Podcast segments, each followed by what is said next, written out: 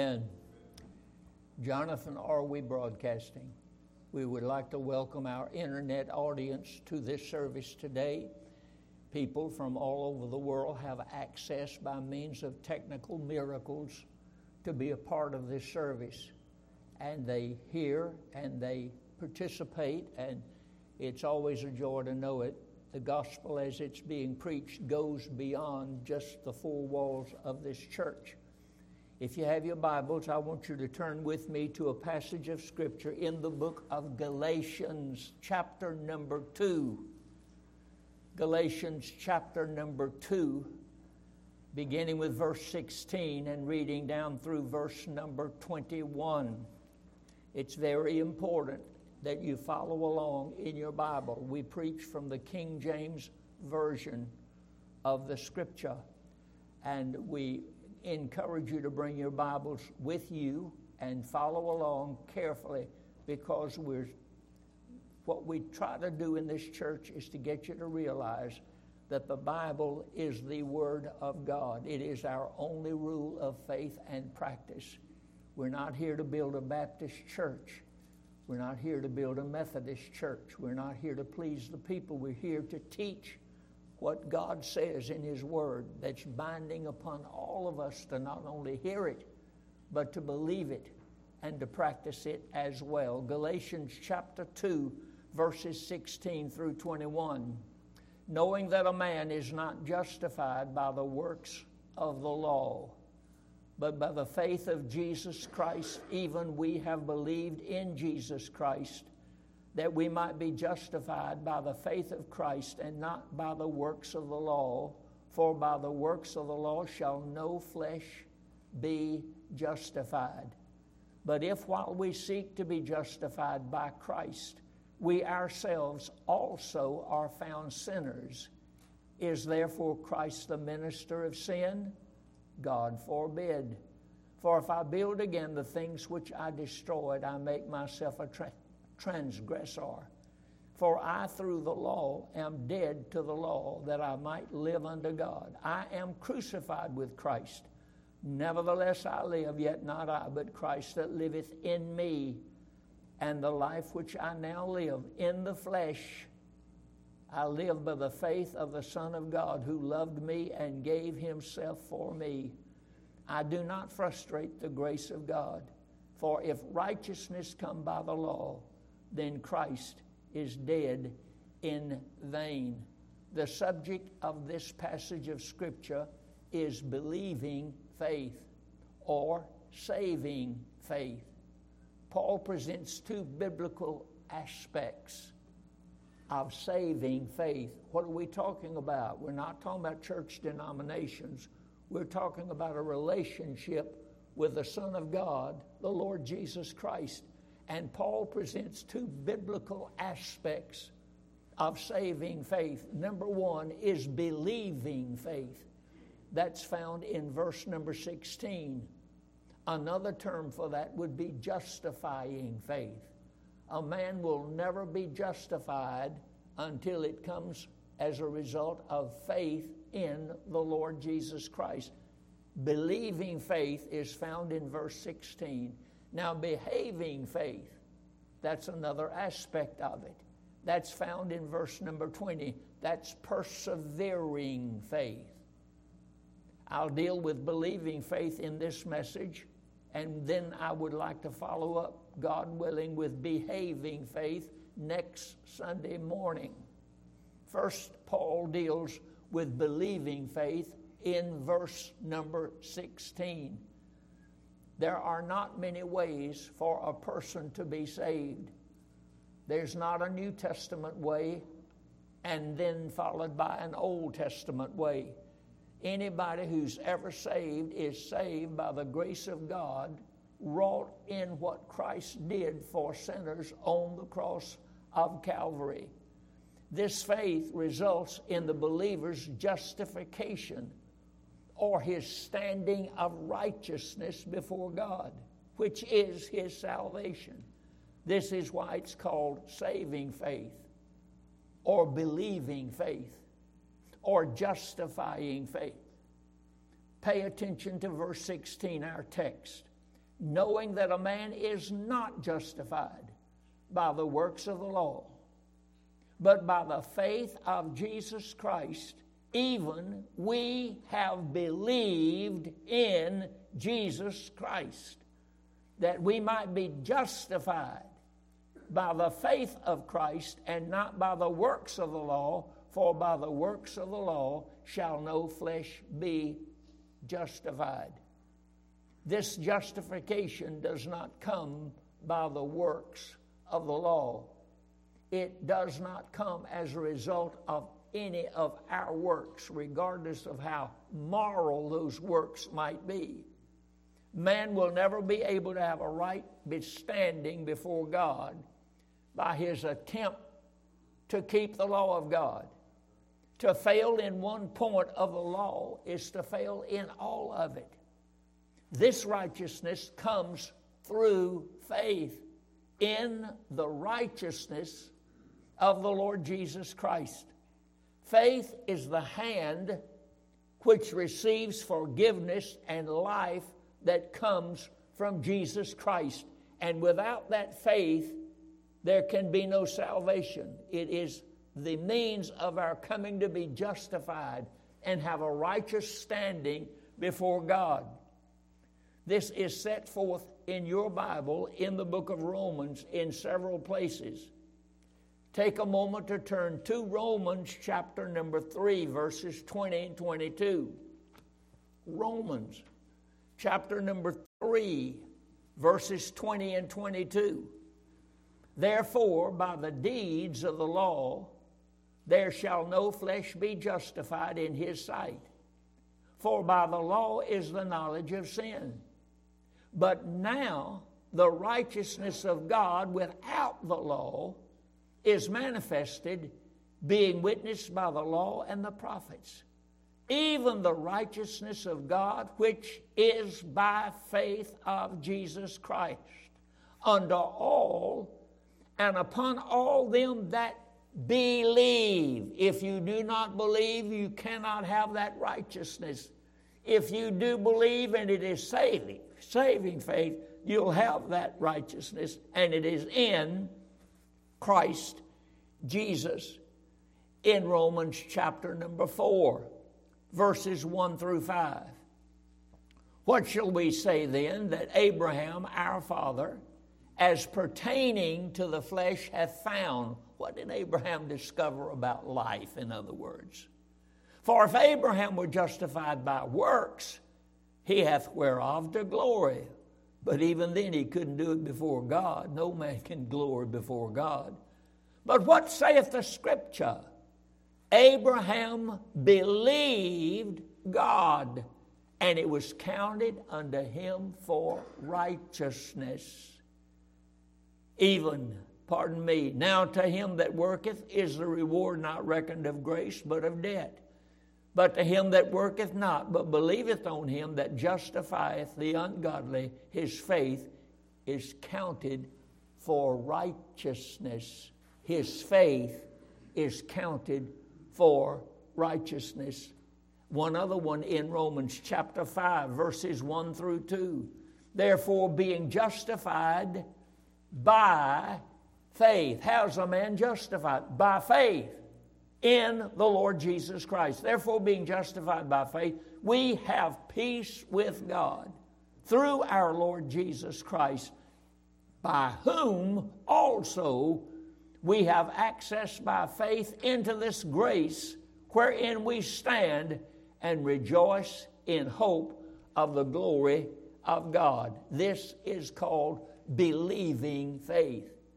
It is called saving faith. It is called justifying faith, and without it, we cannot be justified. Now, the Bible speaks of saving faith, but it also speaks of a counterfeit faith. It speaks of a spurious faith, a faith that is not accurate. There's only one kind of saving faith, but there are many kinds of counterfeit faith. Let's review. Number one, natural faith. natural faith. It sounds good, but it is a counterfeit faith. Every person in the world believes something. I do not care whether they are a Sunday school teacher in a church or whether they are an agnostic or an infidel or an atheist. Everybody in this world believes something. It's based upon the intellect. We're born with the ability to believe what we know to be truth, whether it's historical, current, or future. Many believe in Christ with this kind of faith. Judas Iscariot did. And when he died, he died without Christ. Not because he committed suicide, but because he didn't have faith in Jesus Christ. He didn't have saving faith in Jesus Christ. Let me quickly give you an illustration that might help a little bit here. Automobile brakes are a pretty good thing, especially if you're driving on this highway out here any time of the day. What is automobile brakes? It's that little brake pedal down at the bottom. It doesn't necessarily have to have brakes written on it. Uh, you know that's the brake pedal. Isn't it strange that you didn't build that?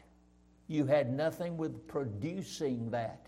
But you know that once you stomp your foot on it, something's going to happen unless something else is terribly wrong and you got a whole lot happening then. What am I saying? You believe that if you hit the brake, you're going to stop. Same thing with about the electricity, the switch that's on the wall. Sometimes they're thermostats like we have in this building. Sometimes they're like little plates that you put on a switch plate.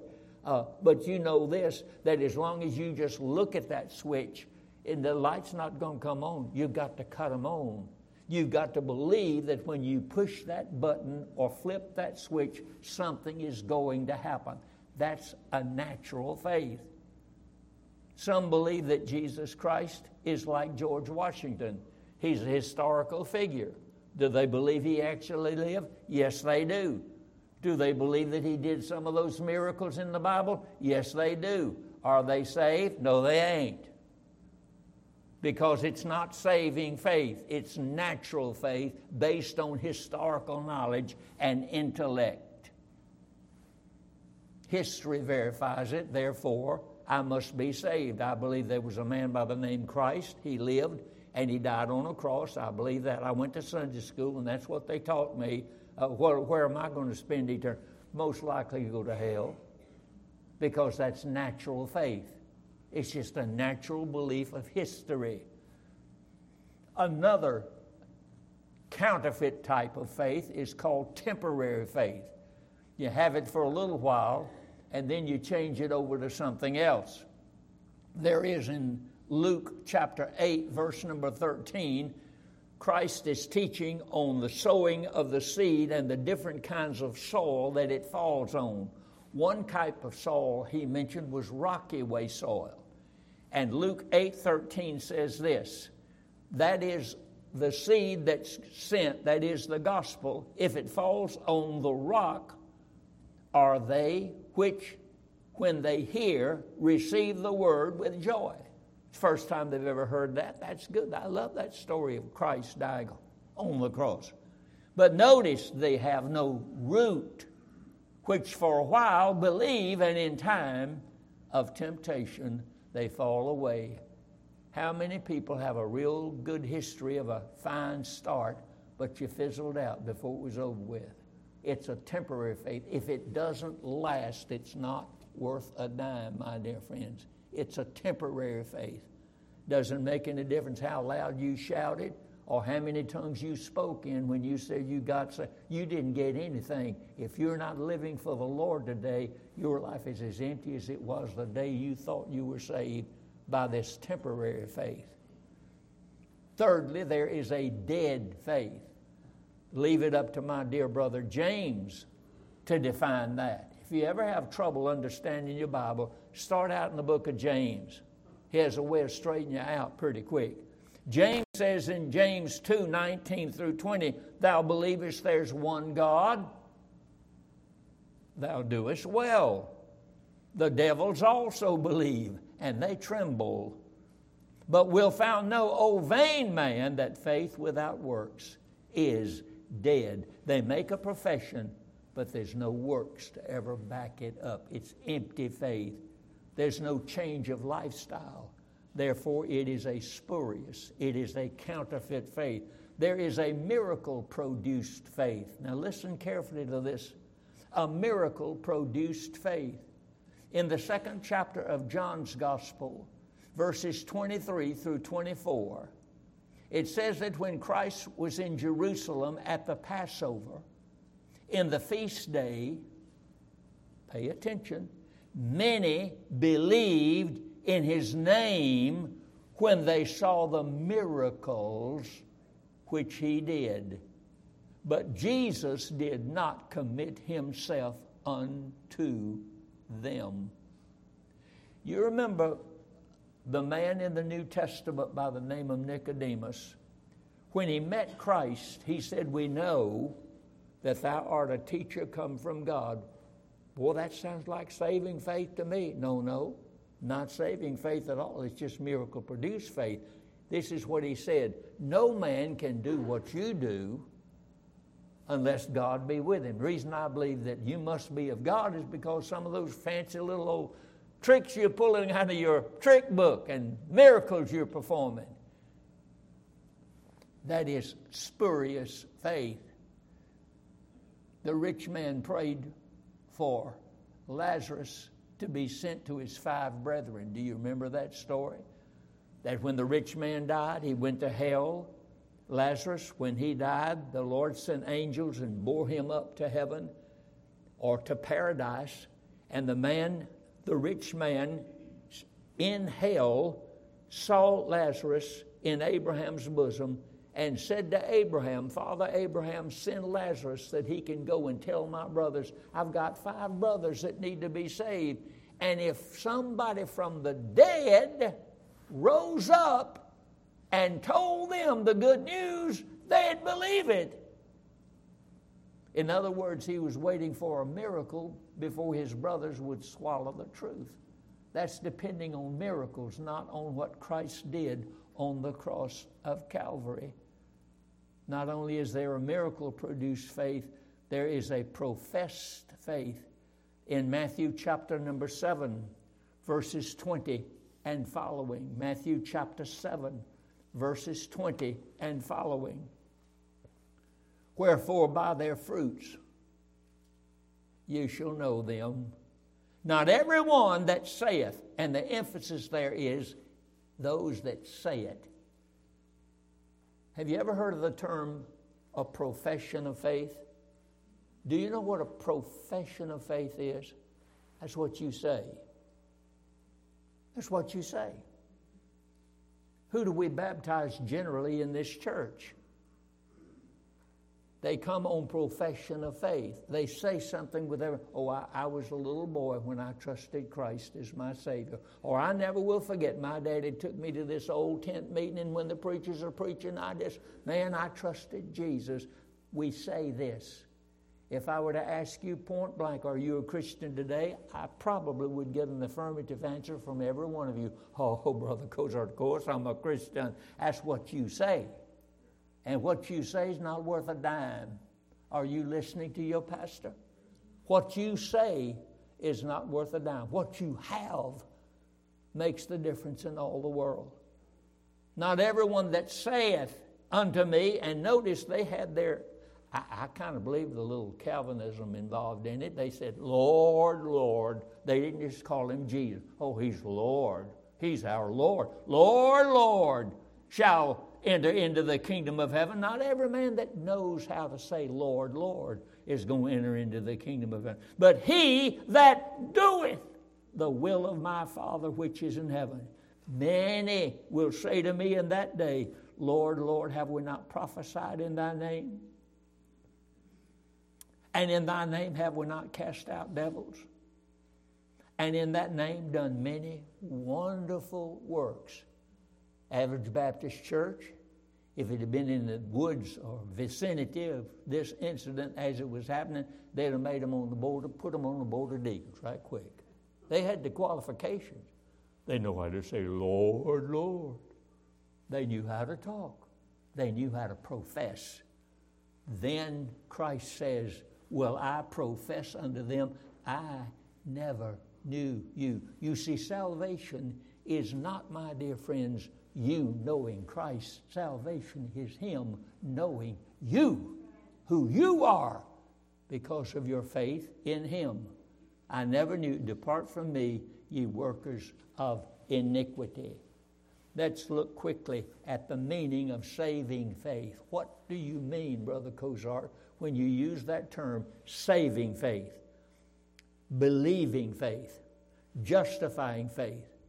That little word translated faith comes from a Greek word, P I S T I S, pistis.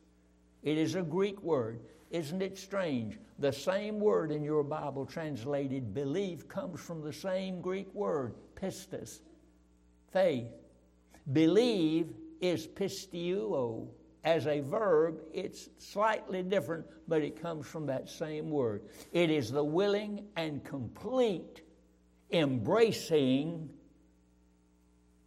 of the Lord Jesus Christ, causing the sinner to turn from his wicked ways and thus resulting in his justification before God Almighty.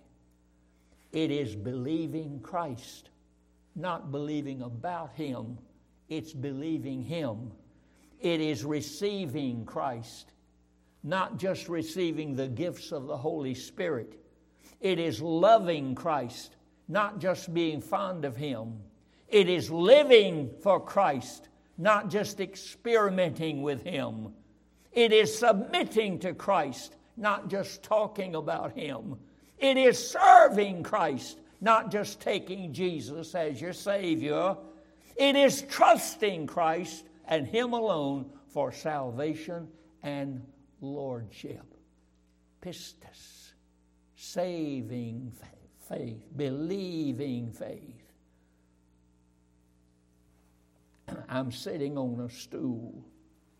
There are reasons why I'm doing that. We won't get into the medical reasons for it. I hope it doesn't last forever. But while it's here, I like to use it.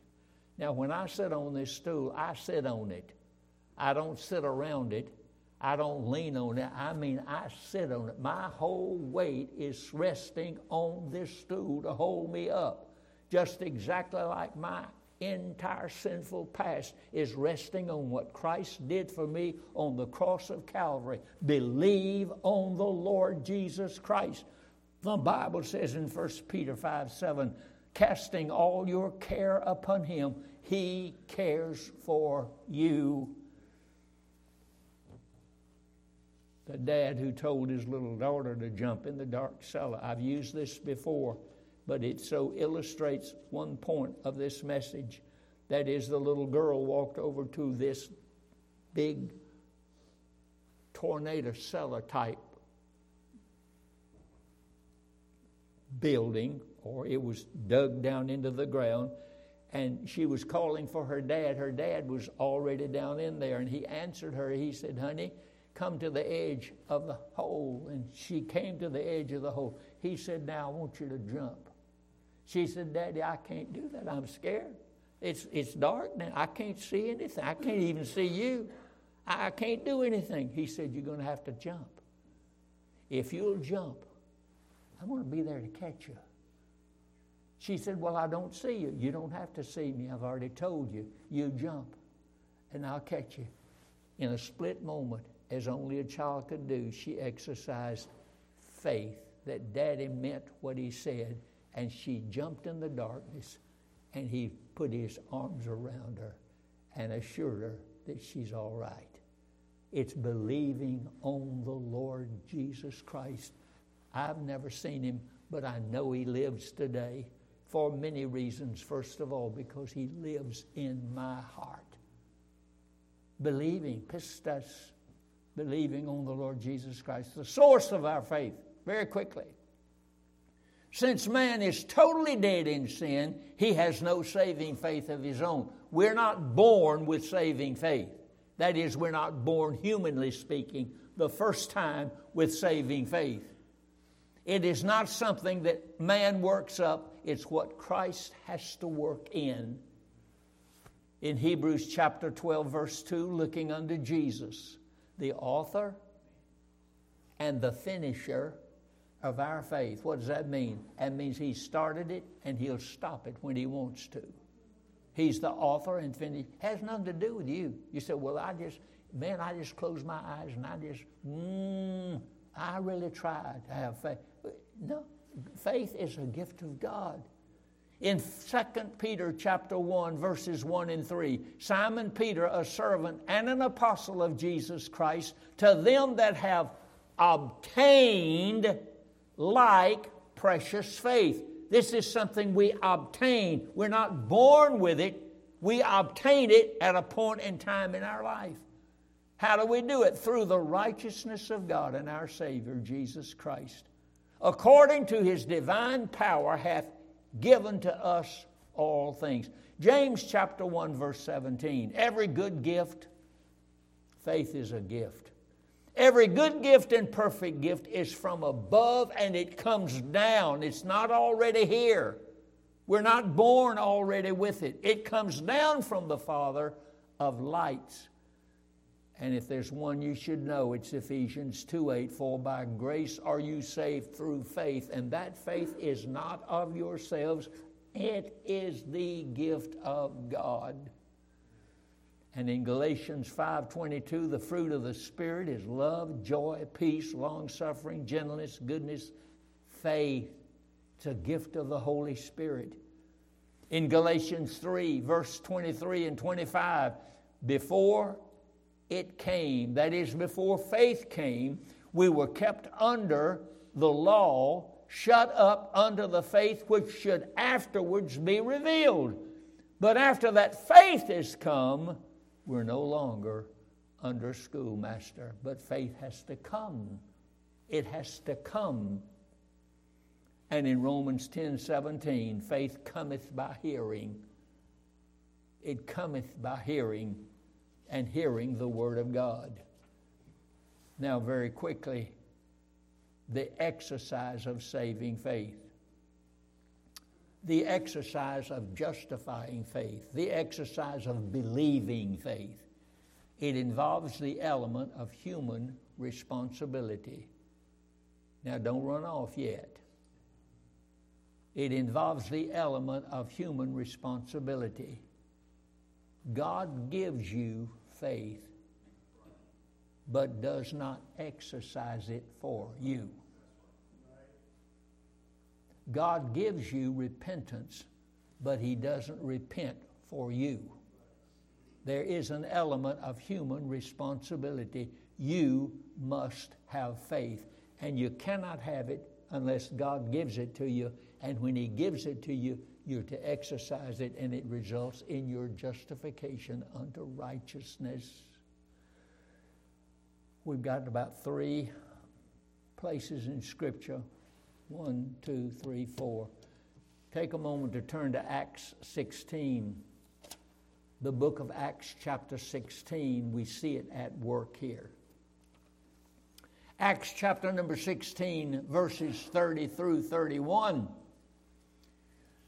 Paul and Silas had been cast into a Philippian jail and God sent a storm that opened up the doors and the cell doors of that cell, and, and the prisoners could go and be free if they wanted to. Paul and Silas were too busy singing praises unto the Lord to worry about the storm.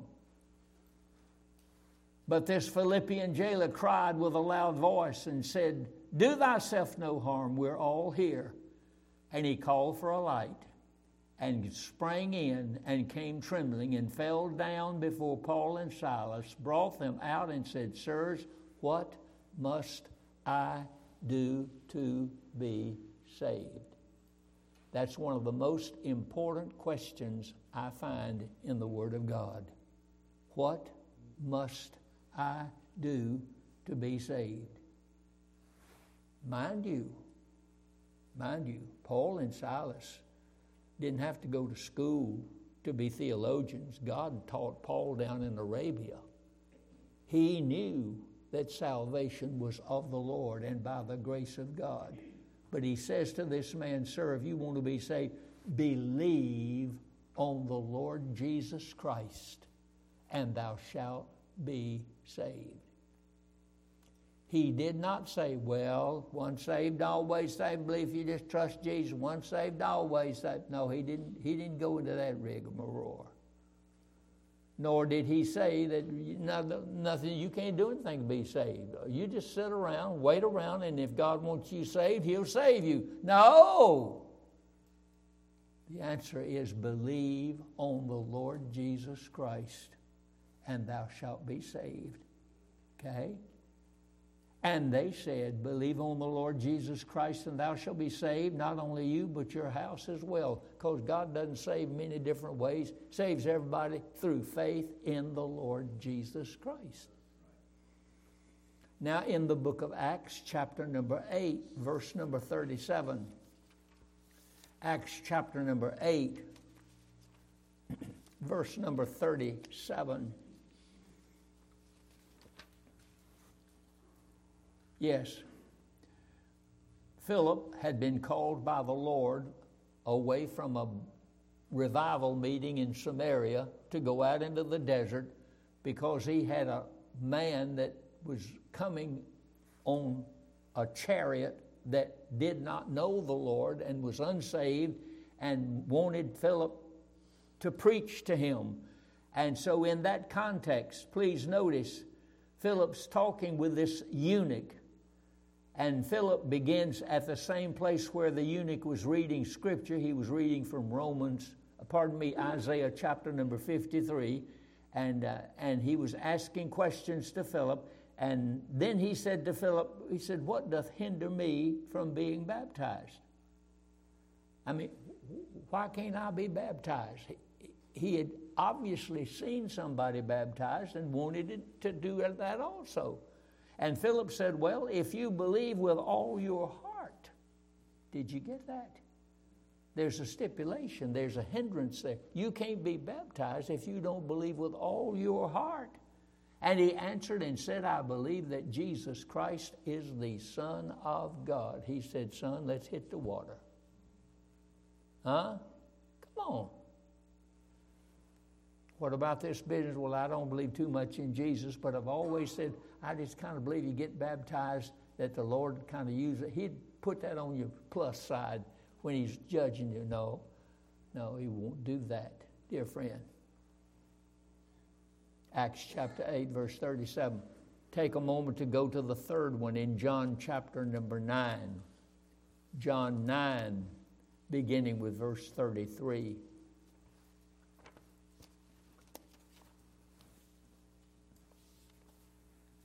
John chapter 9, verses 33 through the verses that come after that. A blind man had been healed by the Lord Jesus Christ, and he was being questioned as to who did it. And when he didn't tell the Pharisees or give them the answer that they wanted to hear, they turned him out of the temple. If this man, the blind man said, If this man were not of God, he could do nothing. They answered and said unto him, Thou wast altogether born in sins, and dost thou teach us? Those religious, re, re, uh, religious people said, and they cast him out. Jesus heard that they had cast him out. And when he had found him, he said unto him, Dost thou believe on the Son of God? He answered and said, Who is he, Lord, that I might believe on him? And Jesus said unto him, Thou hast both seen him, and it is he that talketh with thee. And he said, Lord, I believe. And you know what he did? And he worshiped him as soon as he got his faith right, he started worshiping the Lord Jesus Christ. That's real experience there. Nothing spurious about that, nothing counterfeit about that. Worship follows belief. And you can usually tell whether a person's relationship with the Lord is genuine or counterfeit by whether they start worshiping the Lord Jesus Christ. You say, Well, I've, I've never grown to that particular, and you never will grow to it. You'll only do that when the Lord implants faith in your heart and you exercise that faith in the Lord Jesus Christ. You'll want to worship Him because what will happen? You'll fall in love with Him. Yes, sir. You'll fall in love with Him. And the last one is in Mark chapter 16, verse 16. Probably one of the plainest verses in the Bible. Mark 16, 16. He that believeth and is baptized shall be saved. It is not that there's any efficacy of salvation in baptism, but a man who believes in the Lord Jesus Christ will want to follow him in baptism. And if he does not want to follow him in baptism, there's something artificial and counterfeit with his so called profession of faith. He that believeth and is baptized shall be saved, he that believeth not shall be damned. Couldn't be any plainer. So, dear friends, if we are to have salvation and justification from our sins, if we're to be one of God's children, there's got to come a time in our life when we exercise faith in the Lord Jesus Christ as our Savior. And this isn't something that you pray a little prayer that you're told to do because you listen to it on by the television preacher. And he said, You just pray this little prayer like I just prayed it, and God will save you. Right? We'll send you some material. Honey, you don't need material. You loaded down with that. You need the gospel. That salvation comes only one way, and that's through trusting in the Lord Jesus Christ completely as your Lord and your Savior and living for Him and doing what He tells you to do. You say, Well, I don't think I've ever had. You don't have to think anymore. You can know whether that be so or not. You can know. That's believing faith. Lord willing, Lord willing, I want to talk next Sunday morning about behaving faith. You see, behaving faith is persevering faith. That's what keeps you going is the faith that God's given you and justified you with. And in that faith, my dear friends, you start living for Him and are faithful to Him. We'll take that into consideration. Could I share one thing with you before we have a standing prayer? Just remain seated for a moment, please.